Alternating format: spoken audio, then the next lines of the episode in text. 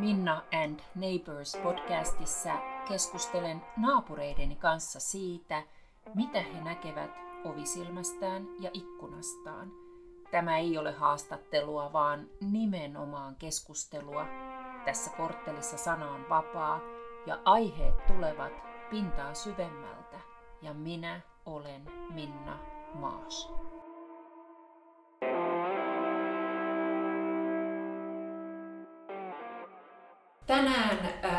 Mulla on ilo jutella Harri Virtasen kanssa. Harri on jungilainen terapeutti ja hän kirjoittaa kirjaa traumasta ja tämä traumakirjahan ilmestyy maaliskuussa, maaliskuussa 2019. Joo. Ja mä oon sulla joskus aikaa sitten aikaisemmin käynyt terapiassa ja, ja tuota, pidin silloin kovasti sun ajatuksista ja nyt mulla on sitten mahdollisuus jutella sun kanssa siitä, mistä traumoissa on kyse. Mikä on trauma? No ihan semmoinen perinteinen ja tiukka määritelmä on se, että se on tapahtuma, joka uhkaa terveyttä, henkeä, mielenterveyttä, koskemattomuutta – ja, ja tota, se, on, se on niin iso tapahtuma, jota on hyvin vaikea käsitellä ja, ja jota ei pysty niin kuin sulattamaan osaksi omaa kokemusmaailmaa ja siitä seuraa sitten kaikenlaisia ongelmia. Ja itse asiassa siihen traumaan liittyy se toinen puoli, että se ei ole pelkästään se tapahtuma, vaan se, miten siihen suhtaudutaan, se, mikä on se sun sisäinen kokemus siitä tapahtumasta, niin nämä yhdessä muodostaa niin kuin sen traumakäsitteen. No, no, jos on paljon ihmisiä jossain tilanteessa ja seuraa vaikka, että mitä, mitä jollekulle ihmiselle tapahtuu, niin pystytäänkö me ulkoa päin näkeen, mistä jollekulle tulee trauma? No ei oikeastaan. Siis yksi, yksi juttuhan on se, että, että ihminen voi traumatisoitua siitä, kun se näkee tapahtuman, jolle, väkivaltaisen tapahtuman, joka tapahtuu jollekin toiselle – tai vaikka todistaa perheväkivaltaa, todistaa terroriiskua, että myös tämä todistajan rooli on semmoinen niin traumatisoiva. Ja, ja sekin on usein semmoinen, että sitä ei niin kuin tiedetä tai, tai se, että joku sanoo, että joo, meillä perheessä oli väkivaltaa, mutta se ei kohdistunut minuun, niin tämä jo tämä todistajan rooli riittää traumatisoimaan. Mutta varsinaisesti tuohon sun kysymykseen, niin tota, ihmiset ihmiset ottaa hyvin eri tavoin vastaan maailman ylipäätään, mutta myös traumatisoivat tapahtumat. Että ei pystytä näkemään sitä, että kenelle siitä koituu enemmän ongelmia, kenelle vähemmän. Ja vain osalle esimerkiksi trauman kokeneista niin tulee nämä posttraumaattiset stressireaktiot. Ja, ja, tota, ja puhutaan myös siitä, että meillä on synnynnäisesti erilaisia valmiuksia kohdata trauma. Ja siinä käytetään sitten sanaa resilienssi, joka on tämä kyky toipua, kyky selviytyä, niin se on, se on tietyllä tavalla synnynnäisesti myös, sitä tukee kyllä tietysti hyvät vuorovaikutussuhteet lapsuudessa ja näin poispäin, mutta että se on synnynnäinen kyky. Eli siis toinen ihminen voi traumatisoitua hyvin vakavasti siitä, mistä toinen selviää kohtuullisen vähivaurioin me ei pystytä ikinä niin kuin aavistamaan sitä, mitä ne tapahtumat aiheuttaa ihmisissä. Miten sä jotenkin tota kansantajuisesti avaisit, kun sä sanot, että, että, että kyky selviytyä vaikka koettelemuksista on myös synnynnäistä, niin niin sehän on ehkä tietyllä tavalla lohdutonta, että jos me ollaan vaan vaikka geeniperimässä sitten saatu joku lottovoitto tai ei olla ja, ja sitten me kestetään elämän koettelemuksia mahdollisesti huonommin. Se on, se on niin kuin yksi, yksi perinnöllistä ominaisuuksista, ei se ole sen kummempi kuin ne muutkaan. Et sanotaanhan myös, että esimerkiksi ujous, tämmöinen temperamentti on synnynnäistä, että se on sitä elämän arpapeliä sitten, että kyllä, kyllä Joo, toiset kestää paremmin vastoinkäymisiä, toiset kestää paremmin, paremmin niin kuin elämän kovuutta kuin toiset.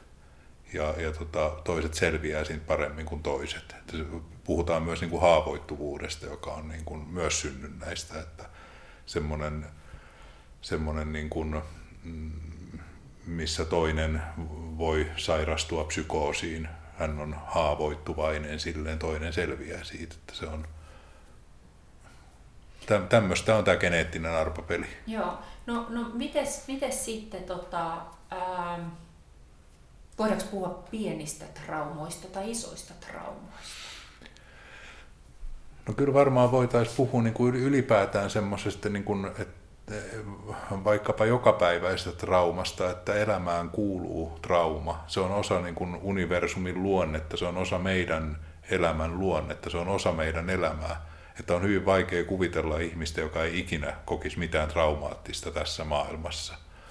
Että tota, että, että, että ensinnäkin se, kuuluu, se on niin kuin ihmisen osa, se kuuluu meille kaikille. Ja, tota, ja, ja kyllä varmaan jostain vaikka nyt irtisanominen, joka kuuluu tämmöiseen työelämän elämän osa-alue tai, tai taloudellisen tilanteen seurauksena irtisanominen, niin se voi olla traumatisoiva, mutta siinä voi selvitä myös aika hyvin, että, se on, että on, on semmoisia, joista voi helpommin selvitä. Sitten mennään taas vaikka tällaisen hoivahenkilön vanhemman tuottamaan traumaan, varhaiseen traumaan, joka voi olla väkivaltaa, hyväksikäyttöä, jatkuvaa niin kuin, tota, halveksimista, yksin jättämistä, mitä vaan, niin se on niin kuin äärimmäisen vaikea selvitä siitä. Ja se on paljon, voisi sanoa, että se on niin kuin vakavampi trauma kuin vaikkapa sitä aikuisiellä tapahtunut irtisanominen. No jos, jos ihmiselle, ihmiselle on tapahtunut vaikka varhaislapsuudessa jotain, mikä on aiheuttanut ison trauma, niin kuinka, kuinka tärkeää se on, että ihminen jotenkin pystyisi tiedostamaan sen traumansa? No kyllähän se siitä selviämiseen, selviämiseen olisi, niin kuin, olisi tosi tärkeää, että muuten sä elät vaan niiden seurausten kanssa ja sä elät niiden niin kuin sen trauman vaikutusten kanssa ja on epäselviä, että mistä ne tulee, mikä se on se, mikä sun elämässä niin kuin vaivaa, mikä on se kirous, mikä seuraa mukana, mikä on se, mikä saa sinut toistamaan tuhoavia malleja koko ajan tai tuhoamaan omaa elämääsi? Ja sä et niin kuin tiedä, mistä on kysymys. Että tota, että mm. jos, se, jos sen pystyy, pystyy nimeämään, jos sen pystyy näkemään, jos sen pystyy saamaan osaksi omaa tarinaansa, niin sen tämmöinen niin kuin pakottava, tiedostamaton vaikutus lakkaa elämässä. Mm-hmm. Mutta niinhän ei nyt, niinhän ei, tärkeää ei ole muistaa esimerkiksi niin kuin yhtä traumaattista tapahtumaa, jos puhutaan hyvin varhaistraumoista. Ei ole tärkeää saada jotain muistoa tai, tai käsitellä jotain niin kuin tiettyä hetkeä, vaan enemminkin se, että, tota, että ymmärtää, että, että mulle on käynyt jotakin sellaista, joka aiheuttaa mun elämässä tällaisia seurauksia. Ja sitten ottaa, ottaa myös niin kuin vastuun siitä ja alkaa toimimaan tietoisesti eri suuntaan. Ja jotenkin tunnistaa myös sen, että se ei ole, niin kuin, että se ei ole minun vikani, se ei ole, tota, se ei ole mun syytä, että näin on tapahtunut ja näin mä toimin, vaan se on tota, se on sen traumaattisen taustan, sen traumaattisen kokemuksen aiheuttamaa. Mm. Ja tämä on nyt esimerkiksi semmoinen niin parisuhdeasia taas, että jos, tota, jos me tunnistamme toisissamme sellaisen, tota, tiedetään, että toinen käyttäytyy oman traumansa vuoksi noin. Se ei valitse sitä käyttäytymistä, se ei, se ei tota, välttämättä edes tiedosta, miksi se niin tekee, niin sitä on, pystyy niin kuin paljon paremmin käsittelemään. Ja sen saa, se ei niin kuin, me sanotaan niin helposti, että minä, minä Harri teen tätä ja tätä ja sinä Minna teet sitä ja sitä, mutta se on oikeasti ne traumat meissä ja ne meidän taustat ja ne voimat, jota voidaan, tämä ei nyt vie vastuuta pois, mutta, mutta tietyllä tavalla se, että me voidaan käsitellä sitä, että tämä ei ole, tämä ei ole sun syy, tämä ei ole niin sun syy, että sä teet näin. No mutta eikö ihminen kuitenkin ole vastuussa On vastuussa, ehdottomasti niin. on vastuussa omasta käyttäytymisestään ja joutuu kantamaan sen vastuun, vaikka ei olekaan niin kuin syyllinen siihen. Ja usein joutuu kantaa myös vastuun siitä, että lähtee tekemään ne ratkaisut, että lähtee pois siltä tieltä, että tietyllä tavalla tota, valitsee toisin. Ja tähän tarvitaan sitten tietoisuutta taas, että niin kun tulee tietoiseksi siitä omasta taustastaan jollain tavalla. Äh, jos mä ymmärsin oikein, niin trauma voi siis ikään kuin langettaa ihmisen tai ihmisen elämän ylle, ylle jonkinlaisen kirouksen, eli se trauma ilmenee sitten eri tavoin, niin, niin voisitko sä avata vähän, että mit, mitä kaikkia ne tavat on, mitä, mm. mitä sä oot niin kuin löytänyt siitä, että mit, mitä trauma voi meidän ihmisten elämässä saada aikaiseksi? No jos ajatellaan sitä, että kuinka yleistä traumatisoituminen on ja kuinka se kuuluu niin kuin elämän luonteeseen ja meille jokaiselle, niin hirveän vähän tiedetään niistä tavoista, mitä se niin kuin miten se vaikuttaa meidän elämässä. Että se on niin kuin jotenkin täysin suhteettoman vähän on sitä tietoa, että ymmärrettäisiin se käytös traumaperäiseksi. Ja tota, ne on hyvin moninaisia. Se voi tuntua tosiaan kiroukselta, että se voi tuntua siltä, että ajautuu aina tietynlaisiin suhteisiin, ajautuu aina ristiriitoihin työpaikalla, ajautuu aina tilanteisiin, jossa toimii itsetuhoisesti – tai tuhoisasti. Ja, ja tota, jossain vaiheessa ihminen voi niin kuin pysähtyä ajattelemaan, että mikä tämä voima mun elämässä on, joka näin saa minut toimimaan. Mutta niitä on ehkä niin kuin yleisimmät, tai voisi ajatella, että yksi on siis depressio, joka, että ihminen niin kuin puolustautuu sillä, että se menee depressioon. Se on semmoinen että en lähde ulos, en lähde kohtaamaan ihmisiä, en lähde maailmaan mukaan, koska siellä voi haavoittua.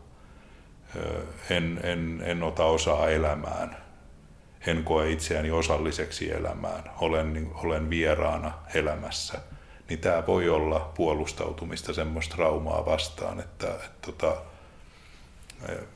että ei tulisi uudelleen haavoitetuksi. Sitten on erilaiset riippuvuudet, joilla voi myös niin kuin suojella itseään. Kaikki riippuvuudet ei ole tämmöistä itsesuojelua, mutta osa on, koska silloin se aine, jos, jos se on nyt niin kuin päihderiippuvuus, niin se aine tietyllä tavalla puuduttaa. Ja se aine lupaa sen, että nyt sun ei tarvi kohdata tätä maailmaa, nyt sun ei tarvi kohdata tätä tuskaa. Mm. Nyt sä pääset tähän niin kuin piiloon, tulet tänne, että täällä on turvallista olla ja, ja otetaan nyt tämä, mikä se nyt kenellekin sitten on mm. niin tota, se luo sellaisen niin kuin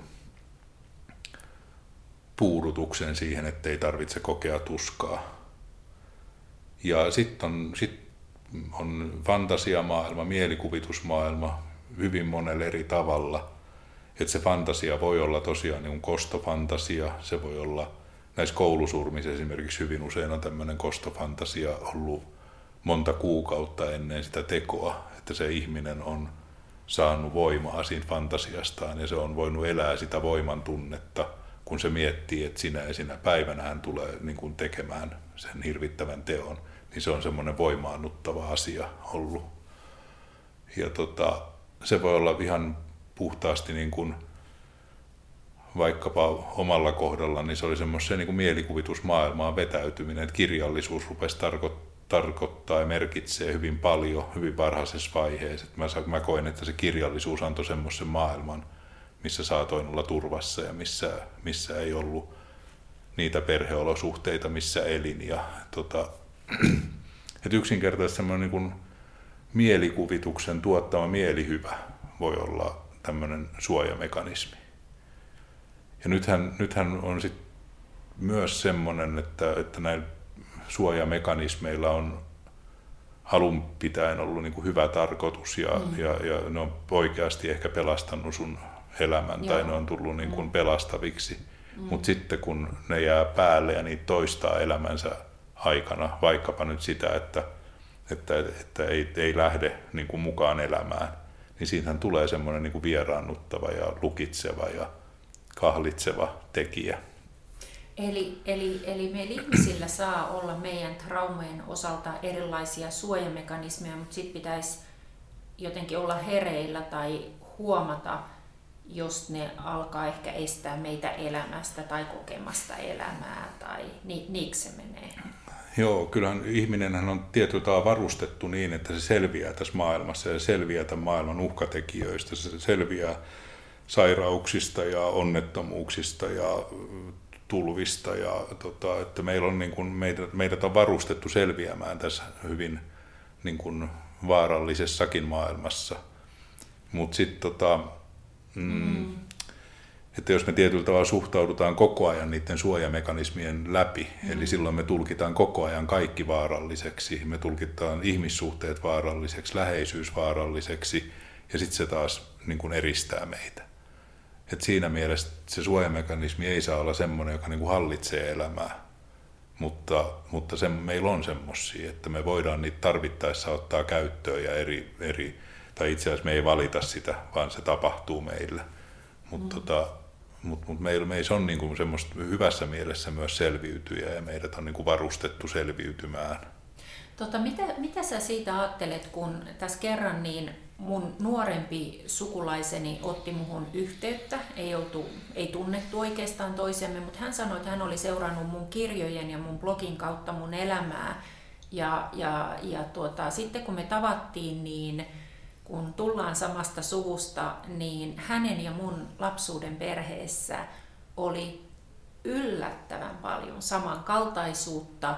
Ja hän sanoi mulle, että, että hän tulee, kun hän on mua nuorempi, niin hän tulee selkeästi ähm, ehkä samantyyppisessä toipumisprosessissa äh, mun jäljessä, mutta että hän pyrkii tekemään sitä omaa niin toipumistaan. Ja Mä, mä esimerkiksi mä tuun vahvasti alkoholistien suvusta ja se on, se on sitten leimannut sitä mun kokemusmaailmaa paljon, mutta kuinka paljon traumat kulkee, samat traumat samassa suvussa, sukupolvelta toiselle vaikka? No tästähän on, on nyt tutkimustietoakin, että jopa geneettisesti voi välittyä myös traumoja ja tota, ne ylisukupolvisesti välittyy tämmöisiä tietynlaisia kokemuksia ja niitä on, niitä on sotatilanteissa, jossain isoissa maanjäristyksissä, Suomen sotalapsia, näitä, jotka lähti Ruotsiin, niitä on tutkittu. Ja ne tulokset on niin kuin, ainakin viittaa voimakkaasti siihen, että tämmöinen ylisukupolvinen trauma voi siirtyä geneettisesti. Ja, tota, ja, ja kyllähän Suomessa vieläkin tuntuu jopa sisällissota ja sota ajan traumat ja vaikutukset. Alkoholismi on, on niin kuin tosi iso, iso syy ihmisten huonovointisuuteen ja tota, elämän hallitsemattomuuteen. Ja, tota, ja ehkä siis semmoinen, semmoinen vielä tuohon traumaan liittyen, että se voi olla myös jatkuva elämäntilanne. Sen ei tarvitse olla tällainen yksi niin tapahtuma, kuten vaikka onnettomuus, vaan se voi olla jatkuva elämäntilanne jossa on niin kuin jatkuvaa väheksyntää, torjutuksi Joo. tulemista, halveksuntaa, että sä niin kuin elät siinä ilmapiirissä, niin se on yhtä lailla traumatisoitu, traumatisoivaa. Se voi olla parisuhteen huono ilmapiiri, se voi olla semmoinen jatkuva alistaminen, tai se voi olla niin kuin perheessä tapahtuva, lapsiin kohdistuva. Se voi olla jopa työpaikalla, työpaikkakiusaamisen niin, muodossa. Ja, että et semmoinen jatkuva olosuhde on myös ihmisiä traumatisoiva. Mm. Tota, äh, mit, mites, me, mites me traumatisoituneet, ne ihmiset, jotka mm. tätä, tätä meidän juttelua tässä kuuntelee, niin miten, miten, miten me voitaisiin ottaa enemmän vastuuta siitä, että me ei jäätäisi jumiin meidän traumoihin, koska joskus tuntuu, että, mm. että trauma voi olla sellainen pyörryttävä, valtava voima elämässä, että et, et siitä on vaikea saada joskus otetta tai sitä ei aina huomaakaan ennen kuin jälkikäteen, että et missä vaiheessa onkaan ollut jossain, jossain mm. vaiheessa omaa elämää ja miten se trauma on siihen sanelu asioita. Mutta onko jotain sellaisia niin kuin selkeitä keinoja, mistä jokainen, vaikka jos rahaa terapiaan, niin mistä jokainen voisi lähteä liikkeelle? Kyllähän semmoinen, tota, että sehän voi olla joku muukin suhde kuin terapiasuhde, se joka on parantava. Että toi tosiaan toi, toi mun kirja on Trauma ja rakkaus nimeltään, ja mä pohdin tätä rakkauden parantavaa vaikutusta, että missä muodossa ja missä sen ikinä kohtaakaan, että olkoon se terapiasuhde, ystävyyssuhde, parisuhde, suhde luontoon, tota, mutta kyllä ihminen voi löytää, löytää niin kuin parantavia elementtejä elä, elämässään ja elintavoissaan ja semmoinen niin kuin, amerikkalaisilla on tämä hieno termi, tämä trauma survivor, joka Aha. niin kuin trauma selviytyjä, mutta että se voi, olla, se voi tarkoittaa vielä sitä, että olet selvinnyt hengissä siinä traumasta, mm-hmm. mutta se, että mikä sen käsittely sitten on ja miten sä pääset niin. eteenpäin elämässään, se niin kuin ei kata sitä vielä. Mm-hmm. Että se, on, se oikeastaan kattaa vain sen, että olet hengissä nyt, sä oot mm-hmm. selviytynyt. Mm-hmm. Mut tota, mutta, mutta paljon, ja puhutaan nykyään paljon tästä traumaperäisestä kasvusta, eli että se trauma voi kääntyä voimavaraksi, se voi kääntyä niin kuin elämän rikkaudeksi ja sellaiseksi niin kuin kohtaamisen viisaudeksi, että tuomitsemattomuudeksi, että sulle ei ole hirveää tarvetta tuomita muita ihmisiä, kun jotenkin ymmärtää vaistomaisesti sen, että minkälaisia vaikeuksia he ovat saattaneet kokea. Ja, että tota, kyllä, kyllä ehdottomasti traumat voi kääntyä voimavaraksi.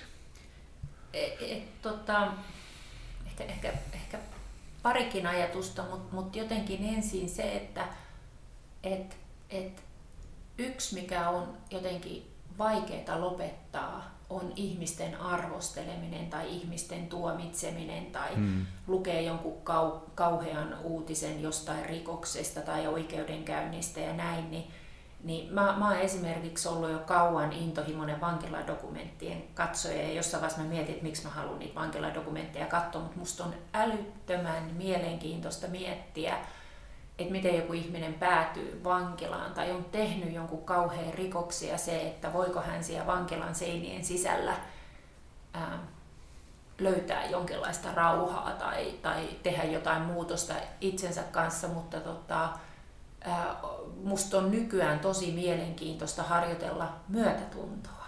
Se, että vaikka mun tarvi hyväksyä ihmisten tekoja tai pitää niistä, niin, niin, niin myötätunto on mun mielestä meille niin kuin mahdollisuus. Onko se tärkeää, että me suhtauduttaisiin tai voimiemme mukaan yritettäisiin suhtautua ihmisiin myös niin kuin jotenkin myötätunnon silmin? Mitä sä siitä ajattelet? No ehdottomasti se on tärkeää ja se on tärkeää meille yksilön, yksilön hyvinvoinnille, että, tota, että nythän tämä ilmapiiri on kääntynyt kovin niin kuin vihaiseksi ja on sallittua olla niin kuin tuo, tuomitsevampia, sallittua niin kuin haukkua ihmisiä erittäin tylysti ja, ja tota, se, on, se on tosi, tosi surkea kehityssuunta ja se on silloin kyllä huonot huonot jäljet, että kyllä ilman muuta se myötätunto on semmoinen, joka se, ensinnäkin se auttaa sua itseäsi, että se todella tekee elämästä niin kuin laadukkaamman. Ja tietysti sitä myötätuntoa pitää olla myös itseä kohtaan, että se on semmoista niin kuin itsearvostusta, että pystyy vetämään rajoja ja pystyy niin kuin sanomaan ei-asioille ja, ja minusta on, se on sitä itseä kohtaan osoitettua myötätuntoa. Ja sitä on hemmetin vaikea osoittaa, jos sitä ei ole saanut. Että se on tietyllä tavalla se on semmoinen lahja, joka meille niin kuin opetetaan kanssa, että jos, jos tota, sua on arvostettu lapsena, jos sulla on annettu tilaa olla se, mitä sä olet, niin sä sitä sitten jaat eteenpäin ja pystyt mm. kokemaan sitä. Mutta jos näin ei ole, niin se ei mistään tyhjästä ilmene. Että, tota, että se on niin kuin, itsetunto on toinen, joka on tietyllä tavalla niin kuin sosiaalinen ominaisuus eikä niinkään yksilön ominaisuus. Mitä sä siitä ajattelet, että kun mä oon ollut joku ehkä 12-vuotias, kun muistan, että mä oon huoneessani itkenyt polvillani lattialla peilin edessä ja katsonut niitä kyyneleisiä kasvojani peilistä. Ja mä muistan, mä sanoin itselleni mielessäni jotenkin näin, että, että vaikka kaikkien mielestä mä olisin tosi ruma, niin omasta mielestäni mä oon kuitenkin silti ihan nätti. Ni, niin tota, mä, mä oon joskus jälkeen, jälkeenpäin sitä miettinyt, että et, et, et mistä mulle semmoinen niin ajatus tuli tai semmoinen oivallus, koska mun mielestä se oli jotain, minkä mä itse keksin sen ajattelutavan henkeni pitimiksi ja jotenkin säilyttääkseni järkeni. Niin tota, voiko, voiko meissä lapsena nousta sellaisia mekanismeja, jolla me jotenkin nähdään jonkin hulluuden läpi? Ehdottomasti, ja sehän on se selviytymisen edellytys. Ne on juuri niitä, mitä meillä on, niitä selviytymismekanismeja. Että lapsillahan on, on huikeita selviytymismekanismeja, ja se on tota, No ensinnäkin mä ajattelen, että on hirveetä, että sä oot ollut sellaisessa tilanteessa, että, että sä oot joutunut tuohon tilaan. Ja, ja että olet joutunut itkemään tuollaisen asian kanssa, koska sehän on, se on myös semmoinen, jonka niin kuin vanhemmat antaa lapsille, joita ne rakastaa, että sä oot kaunis, sä oot hyväksyttävä, sä oot tota, merkittävä. Ja jos ei ne sitä anna, niin ne tekee niin kuin hirvittävän vääryyden. Mm. Mm-hmm. Että toi on niin kuin tosi ikävä kuulla. Mutta sitten taas se, minkä kerrot, että sä oot itse, sieltä on nousu semmoinen, joka sanoo, että sä oot itse itsellesi kaunissa, Joo. koet itsesi kauniina, mm-hmm. niin sehän on, niin kun, sehän on tosi hieno asia. Se on semmoinen, se on juuri se selviytymiskeino, minkä sanoit. Mm-hmm. Semmoinen kuin Donald Kalset, joka on kirjoittanut raumoista, niin kertoo kirjassaan esimerkin, jossa, jossa tota, tyttö lähetetään, isänsä työ, äiti lähettää tytön isänsä työhuoneeseen hakemaan sitä isää johonkin ja tyttö tulee takaisin, että ei hän voi mennä sinne, että enkeli estää pääsyn. Ja tota, äiti sanoi, niin kuin, että on ihmeessä, mitä tämä nyt on, sen kun menet nyt hakee sen isäs sieltä ja tyttö tulee uudelleen, että ei hän pääse sinne huoneeseen, että enkeli estää. Ja sitten ne menee yhdessä ja löytää isän kuolleena sieltä huoneesta – niin tota, joku semmoinen se tytön kokemuksessa, tämä enkeli esti häntä menemästä sinne, että, että, että me, se lapsen niin kuin tapa suojautua, niin mä koen, että tuossa on tuossa sun tarinassa vähän semmoista myös semmoista niin kuin enkelin läsnäoloa, että joku on sanonut, että sä olet kaunis, sä olet hyvä, riippumatta siitä palautteesta, mitä sä oot ympäristöstä saanut.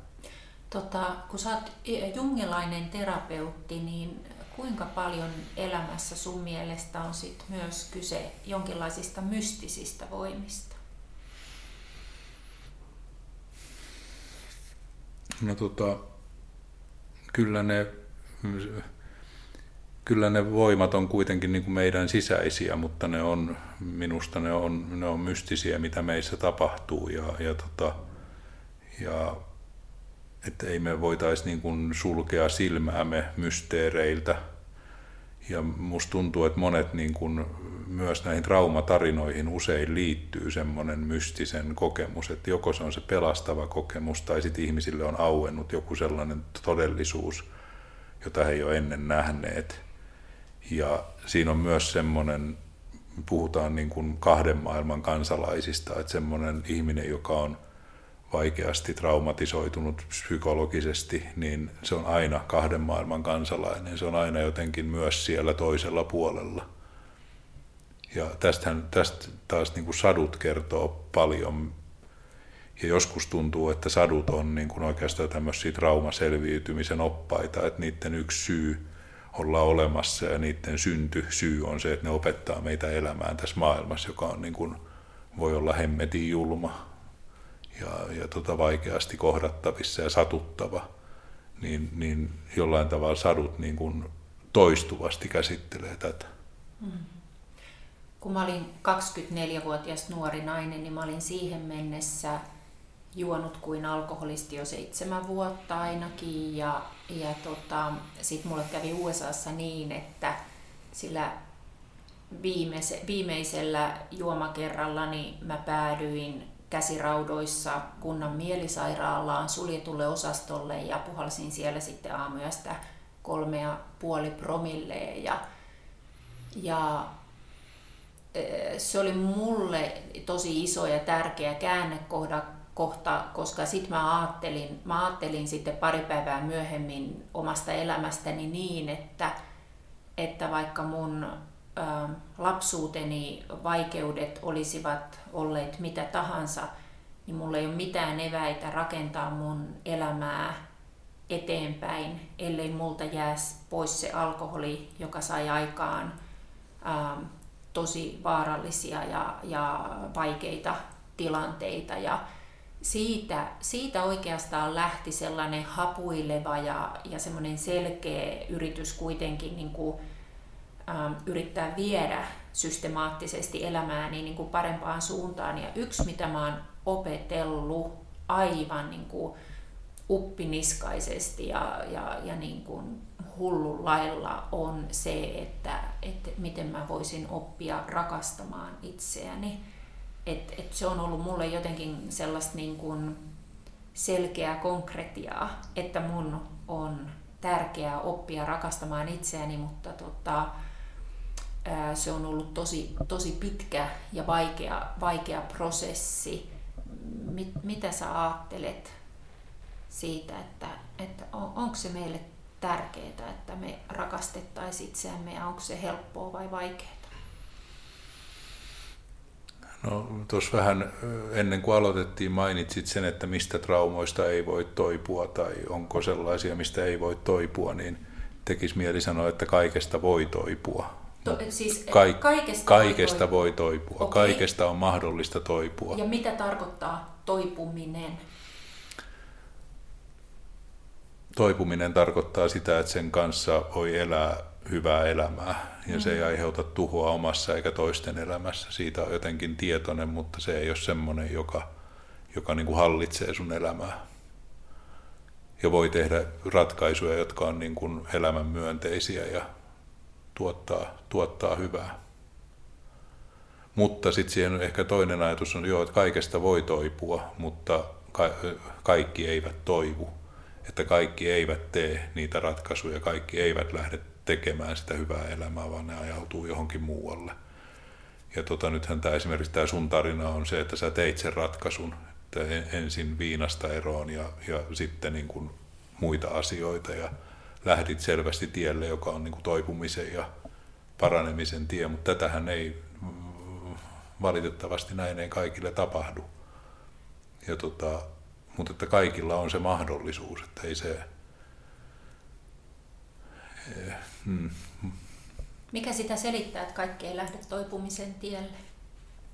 Onko heillä vaan niin pitkä tie vai eikö he ehdi tulla valmiiksi tämän elämän aikana vai mikä saa toisen lähteen toipumisen tielle? Hmm. Onko sekin joku mysteeri vai mistä siinä on kyse? Niin, en, en, en osaa sitä sanoa. Että kyllä siinä varmaan joku semmoinen, tota, nythän jännittävää on nämä, on, on nämä ääritapausten, vaikkapa nyt niin kuin terroristien selity, hän tekee usein kokee, että he toimivat rakkaudesta jotakin kohtaa, joko rakkaudesta maataan tai rakkaudesta aatetta tai jotakin, että siellä on niin kuin sanotaan rakkaus motivaattoriksi niille hirmuteoille. Mm-hmm. Niin tietyllä tavalla joku semmoinen tota,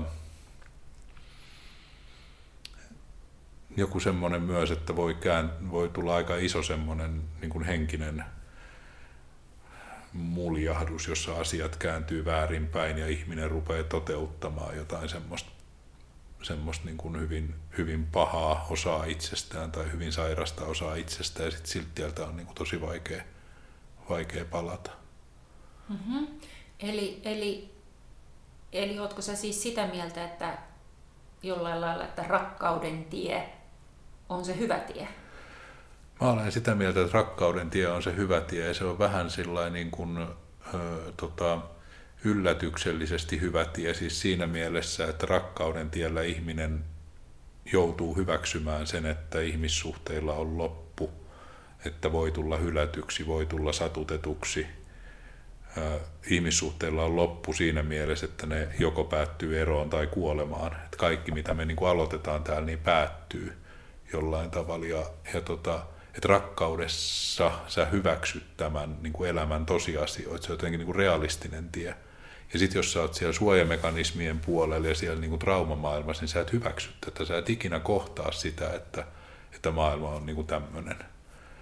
Että se on, on, niin kuin, se on tota, se ei ole niin ruusuinen tämä rakkauden tie tai semmoinen vaaleanpunainen, vaan tota, se on enemmänkin se, että hyväksyy niin kuin realistisen maailmankuvan, kärsimyksen. Mm. Nyt mä olen paljon jutellut ihmisten kanssa tällaisesta tosiasiapohjaisesta optimismista myös, että, Joo, että, tota, joo. että tietyllä Joo. tavalla tunnustellaan tosiasiat, mutta ollaan siitä huolimatta optimisteja. Ja tämähän Joo. on ollut monella, monella niin kuin isolla ajattelijalla jotenkin niin kuin semmoinen ohjenuora tässä maailmassa Juu, kuitenkin. Juu, siihen mäkin uskon. Niin. Joo. Joo.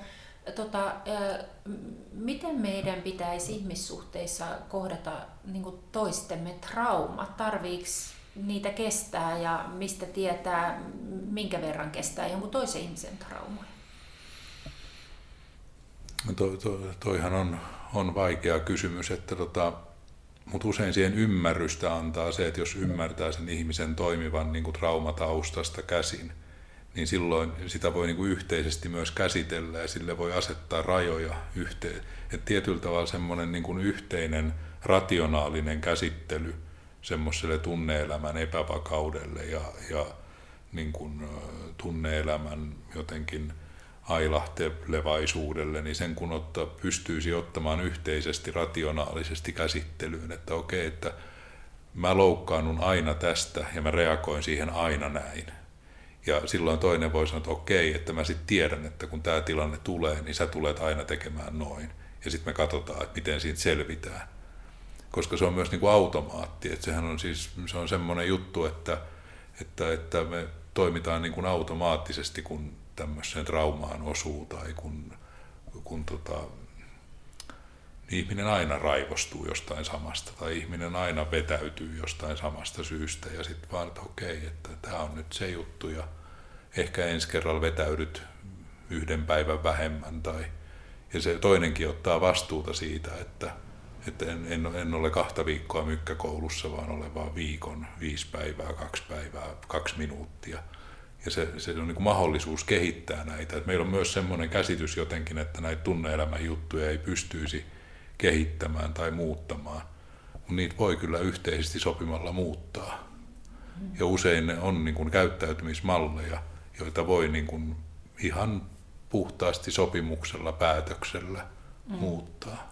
Eli traumatisoituneen ei kannata sanoa itselleen tai toiselleen, toiselle, että koskaan ne muuttua voi. Ei varmaan kannata kenellekään sanoa niin. Mm. Paljon varmasti tota, ihmissuhteita, parisuhteita ja muita ihmissuhteita, miksi, missä kaksi traumatisoitunutta niin kuin, syö toisiaan elävältä ja toistensa niin kuin elämän mahdollisuuksia ja niin on varmaan niin kuin ulkopuolisen tosi vaikea niin kuin millään lailla puuttua, mutta näitähän näkee, että, että monesti kahden hulluus löytää, löytää sitten se yhteisen osoitteen. Joo, ja kyllä varmasti on niin kuin tuhoavia ihmissuhteita, joista pitää myös niin kuin päästä eroon ja nähdä se tuhoavuus jotenkin, niin että me ollaan nyt yritetty, että tässä on tehty nämä toimet ja ne ei ole johtanut tulokseen, mm. niin ei, ei siinä pidä niin kuin tuhoutua sillä tavalla, että, tota, että, että ja aina voi muuttua, mutta myös on se, että ihminen niin kuin voi kivettyä vanhetessaan tai niin kuin jäädä niin lukkiutua niihin malleihin ja todellakaan ei tule ikinä muuttumaan. Että, että semmoinen niin kuin kivettymisen mahdollisuus, sisäisen kivettymisen mahdollisuus on aina olemassa. No ajatteleksä sä sitten niin kuin terapeuttina tai, tai traumasta kirjoittavana, että että meissä ihmisissä jotenkin sitten taistelee hyvä ja paha voimat. Onko se elämä sitä sisäinen elämä meille ihmisille? Mm.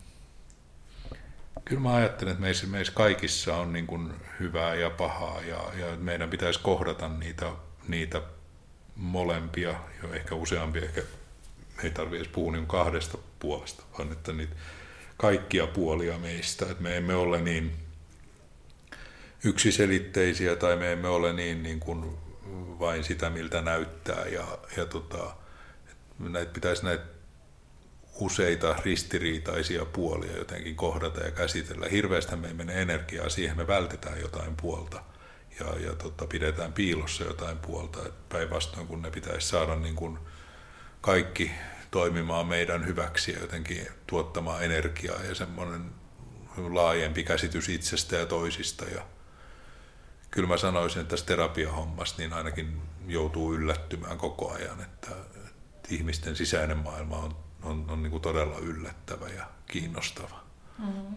Sä sanoit, että, että, että traumat on osa arkea. Se tarkoittaa sit sitä, että sullakin on omat traumas ja tulevat traumas mahdollisesti. Niin mitä, mitä sun tähän loppuun vie, että mitä, mitä sun omat traumat on sulle elämästä opettanut?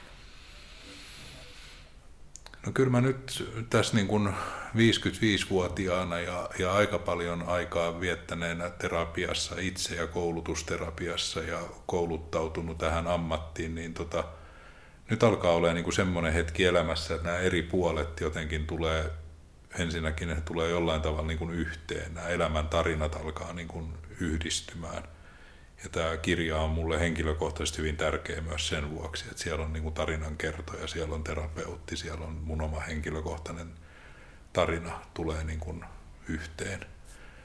Ja kyllä mä muistan semmoisen yhden koulutusanalyytikon sanat, että sulla on niin paljon tota viinaa taustalla, että alkoholismia tuolla taustalla, että se on, sen on pakko kääntyä voimavaraksi, sen on pakko kääntyä niin kuin energiaksi joskus – ja siihen liittyi semmoinen unikuva talosta, joka oli kuin akvaario sillä tavalla, että yhtäkkiä sen talon seinien läpi näki ja se oli täynnä nestettä, se oli alkoholia, viinaa täynnä se talo, että se oli tämmöinen viinalla täyttynyt talo.